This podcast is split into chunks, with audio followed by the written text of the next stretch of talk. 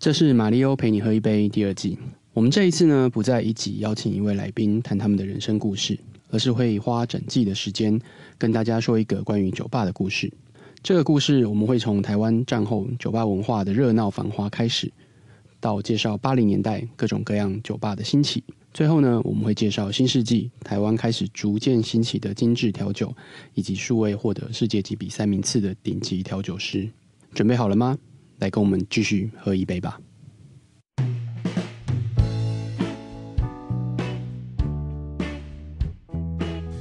上班累了一整天，应该会很想找个地方喝一杯，放松一下吧。现在呢，不管是在餐厅、酒吧、夜店，或是三五好友在家小酌。其实喝一杯都蛮方便的，不过你知道吗？在六十年前，其实台湾就有非常热闹的酒吧的地方了。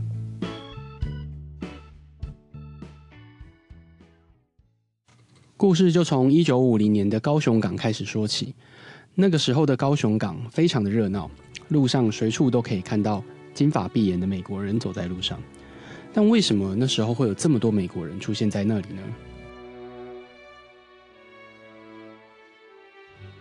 一九五零年，全世界都笼罩在以美苏为首的对立冷战局势，加上韩战跟越战爆发，美国发现台湾的地理位置非常的重要，所以大举派兵进驻台湾，台湾就成为当时美军的一个度假胜地，还有补给站。这些美军来到台湾，就是想要享受台湾的岛屿风情，也希望疏解在前线作战时的压力。加上那时候因为二战的关系，百废待举。所以台湾人看到这么多美军来台湾，就希望呢可以从有钱的美国大兵身上呢赚到一些美金。然后动得快的商人就开始去想：哎，美国大兵喜欢的放松方式会是什么呢？于是酒吧就应运而生了。对于美军来说，当时最热闹的放松地点就是在高雄港大门外的七贤三路。那时候的七贤三路只是二十米的路，因为我当里长。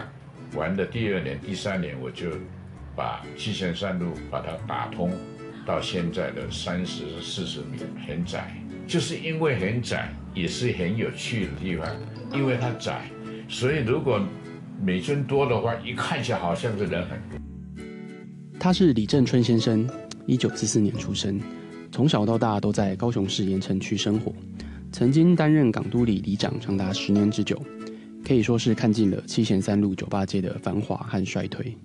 那民国四十几年那时候，又是当时我们的美军，美军就是第七舰队，第七舰队它在在我们的台湾的我这个防卫，所以那时候当时就是有韩战和越战，韩战和越战那时候越战比较激烈，那时候南北南北对打，所以那时候对打的时候，这个美军在那边。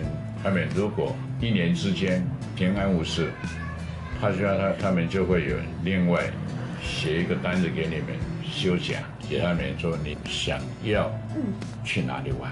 为什么他们会向往台湾？因为这个高雄的七贤三路的酒吧很有名，因为有会有酒吧的成立，就是第七舰队来这里，美军来。才有酒吧的店铺出来，所以这个酒吧街呢，就是那时候形成。但是在那个年代，台湾人如何知道单纯提供饮酒的酒吧长什么样子呢？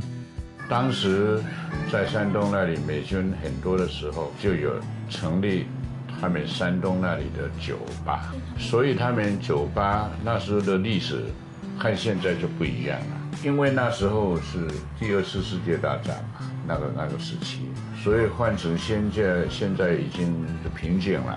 所以他们山东的人以前开酒吧的时候，有的人年轻那时候他就随着那个蒋介石过来台湾。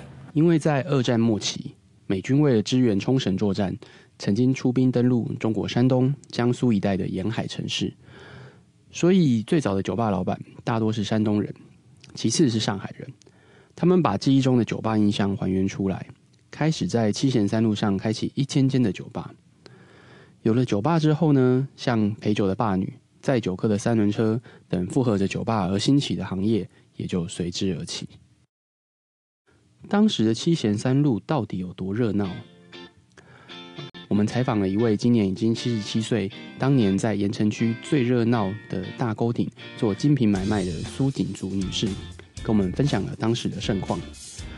根据她的讲法，在那个年代的七贤三路上，南边是酒吧街，北边是私娼寮，中间有一段是酒家，非常非常的热闹。这个、迄个老嘢也好讲老嘢的，真正有够老嘢的啦。迄个年代的时候，初初、初初美国啊，还未入来时，也无老嘢，到尾手吼，我拢怎计算呢？计算我几年的时阵，爱怎啊倒离啊个公元几年，啊我怎啊几二十、二十二岁、二十岁开始，啊甲咧比公元几年、几年，较安尼写落来啊。啊，迄阵啊时阵吼，美国啊，当拄啊无讲初初先是无讲介济啦，嗯。甲开始越南吼战争的时候，嗯较美军规个拢过。来。嗯，初初过来无偌济，到尾去的时候，无一年年啊，就安尼过来有够济啊，就对啦。嗯。啊，迄阵啊的时吼，哦，迄阵啊讲伫迄个时阵真正有影。啊，即马已经已经已经落寞拢啊，无啊，拢已经无啊，你找无迄个徛，嗯。迄个哈痕迹都找不出来了。对啊对啊对啊，迄阵啊吼，若拄好，咱船挖来吼，伫迄个第三三号码头啊。嗯。迄美国就安尼吼，安尼压压飞安尼，安安尼安尼吼，迄就免讲一个鸟啊放出人安尼，啊遮酒吧酒吧路啊嗯，遮酒吧路就是像这安尼，遮啦较紧来啦。南边酒吧街，啊北边私娼寮。苍凉，哎，私娼寮。嘿，迄个酒，咱七元三路对，会使会使讲公司吼，足够底找讲拄啊一条路啊，长长长吼，拢拢是遮的，遮和迄个遮，拢种花花世界的对啦。啊，北边遐私娼寮是拢趁代票的啦，啊南边遮的酒吧街是拢趁美金的啦，美金的嘿美金的。嗯。啊中一站吼，中一站的边就是遐个酒家，哦，酒家。中迄十酒家嗯，拢酒家。那在台湾度假的美军日常是在做什么呢？如果我们回到那个年代，跟着美军来个一日游，又会是什么样的行程呢？美军的船舰通常都停靠在高雄港的三号码头。白天的时候，美军必须在船上做完每日的训练，等到差不多傍晚时刻，美军才可以下船休息。他们美军下来是从下午的五点开始，到晚上的十二点，四点到五点那时候就可以下。他们吃过中午饭，睡中午饭完以后，他们就可以下。下来完以后，他当天晚上一定要回船，规定要回船。美军下船后，等在高雄港边的是许多美丽的霸女和一排一排的三轮车。这个时候呢，会有坎高啊用很流利的英文帮美军介绍霸女。所以他介绍完以后就说我是哪一家的酒吧，我是哪一家的酒吧。好，这样子他就就介绍完以后就好开始就坐三轮车，一个巴尼，一个是美军。所以你看那个三轮车要多少台啊？整排的你看的是浩浩荡荡的。当时充满美军的七贤三路，你会看到很多有趣的样子，比如说像美军自己骑的三轮车，载着车夫和霸女的样子。他们如果他那个三轮车坐一坐了一下子以后，他会叫那个三轮车他他三轮车的人感觉很好很好玩，就叫他下来，他要打踏三轮车，每天自己要体体验一下，他骑了就都就载着那个那个巴尼哦，而且另外那个骑三轮车的也坐在和巴尼一起。还有美军有时候会因为各种理由在街上撒钱，上趣味就是迄迄淡大路咧咧咧压钱的迄啦，迄我即马嘛搁会记一个，我即马还想着迄个天幕嘛搁会记一个，迄迄迄美国啊摕钱淡大路压压去，迄嘛是失乱失乱用钱咧压压算的。那人最多的时候又是什么时候呢？晚上嗯特别多，嗯，那假日更多，因为他们有时候要出来做礼拜，所以礼拜天的早上其实人人最多的，就是有一段时间是人最多的。那美国大兵他们大部分都是晚上出来喝酒，嗯，所以所以盐城区的七贤路这一段真的是那时候真的是只能只能说盛况空前。他是新国际西餐厅总经理陈宏国先生，大家都叫他 Mark。他的父亲陈国和先生是台湾第一家西餐厅的创办人。Mark 从小在父亲的餐厅里帮忙，当时他还只是一个小孩子。那时候真的跟现在西门店那时候小朋友塞满整个西门店，比如说五月天来的时候那种 那种盛况那种感觉，就是真的好多人哦。所以像我们小时候，我们都是在街道这样跑啊，啊，就是就是你会觉得说，哇，这个感觉就是一个充满了喜乐的一个地方。虽然说那时候的经济条件还不是说非常好，可是你看到那么多人，人潮就是钱潮。那我们刚好，我们餐厅跟我们那边外店刚好就是一个沙咖汤，嗯，所以那时候要进去盐城区，比如说买银饰啊、换钱的，就会从新乐街进去，然后去喝酒的就会从从七贤那路走。然后那时候盐城区是全高雄电影院密度最高的，总共有六间电影院，都都在盐城区包围的整个整个盐区整个被包起来。六，你看那时候五六十年，那时候整个。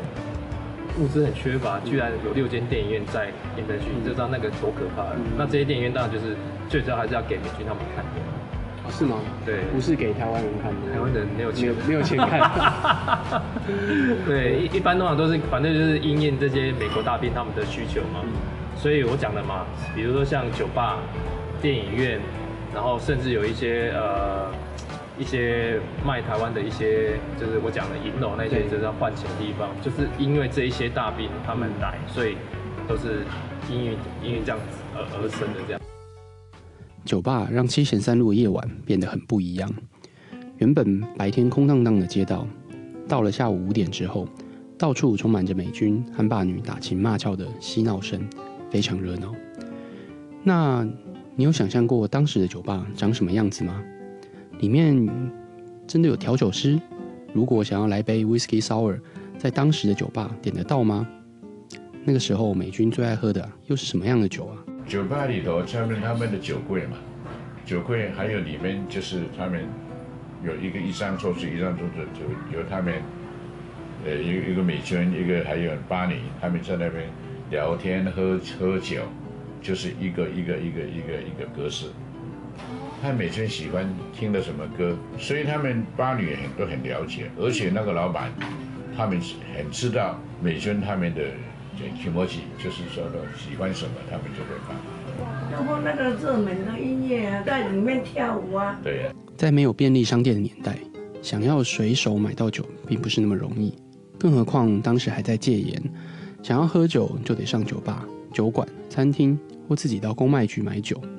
以前很少有那些洋酒，但是我们以前也有在我们这个从公卖局有进口，所以他们酒吧那里他们不能用私人的酒，主要是洋酒，还有有的有的那些美军会喜欢喝台湾的啤酒，有的时候在路上他们就买一瓶就在路上慢慢的喝。那个时候想要开酒吧也不是那么容易，必须先申请营业许可证。聘请会计师，购买烟酒，招募爸爸嗓、妈妈嗓，还有霸女，才可以开始营业。酒吧赚蛮多钱的，因为美国大兵有时候喝醉喝醉酒，他们小费都会乱给。那当然西餐厅那时候也是生意很好，因为外国人来吃饭，然后消费都高档这样子，所以同学都蛮羡慕的。就是说，只要家里面做的生意是跟呃外国人有关系的，那甚至那时候。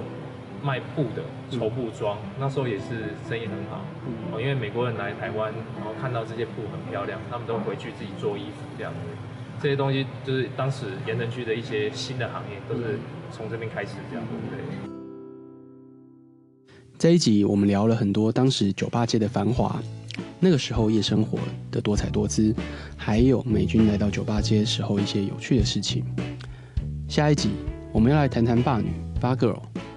关于霸女，在你的想象中会是酒家女的形象吗？不过在当时的七贤三路，其实霸女是一个很常见的职业。霸女的工作日常是什么？还有更多霸女和美军之间发生的有趣故事，比如说会有霸女带美军去拜拜，也有美军爱上霸女之后发生的一些浪漫故事。请持续锁定我们下一周的 Podcast。如果你喜欢我们的 Podcast，欢迎订阅和分享。在 iTunes 跟 SoundCloud 都可以找到我们，也欢迎追踪马里欧陪你喝一杯的粉丝页面，最新的内容都会公布在那里。我们下次再见。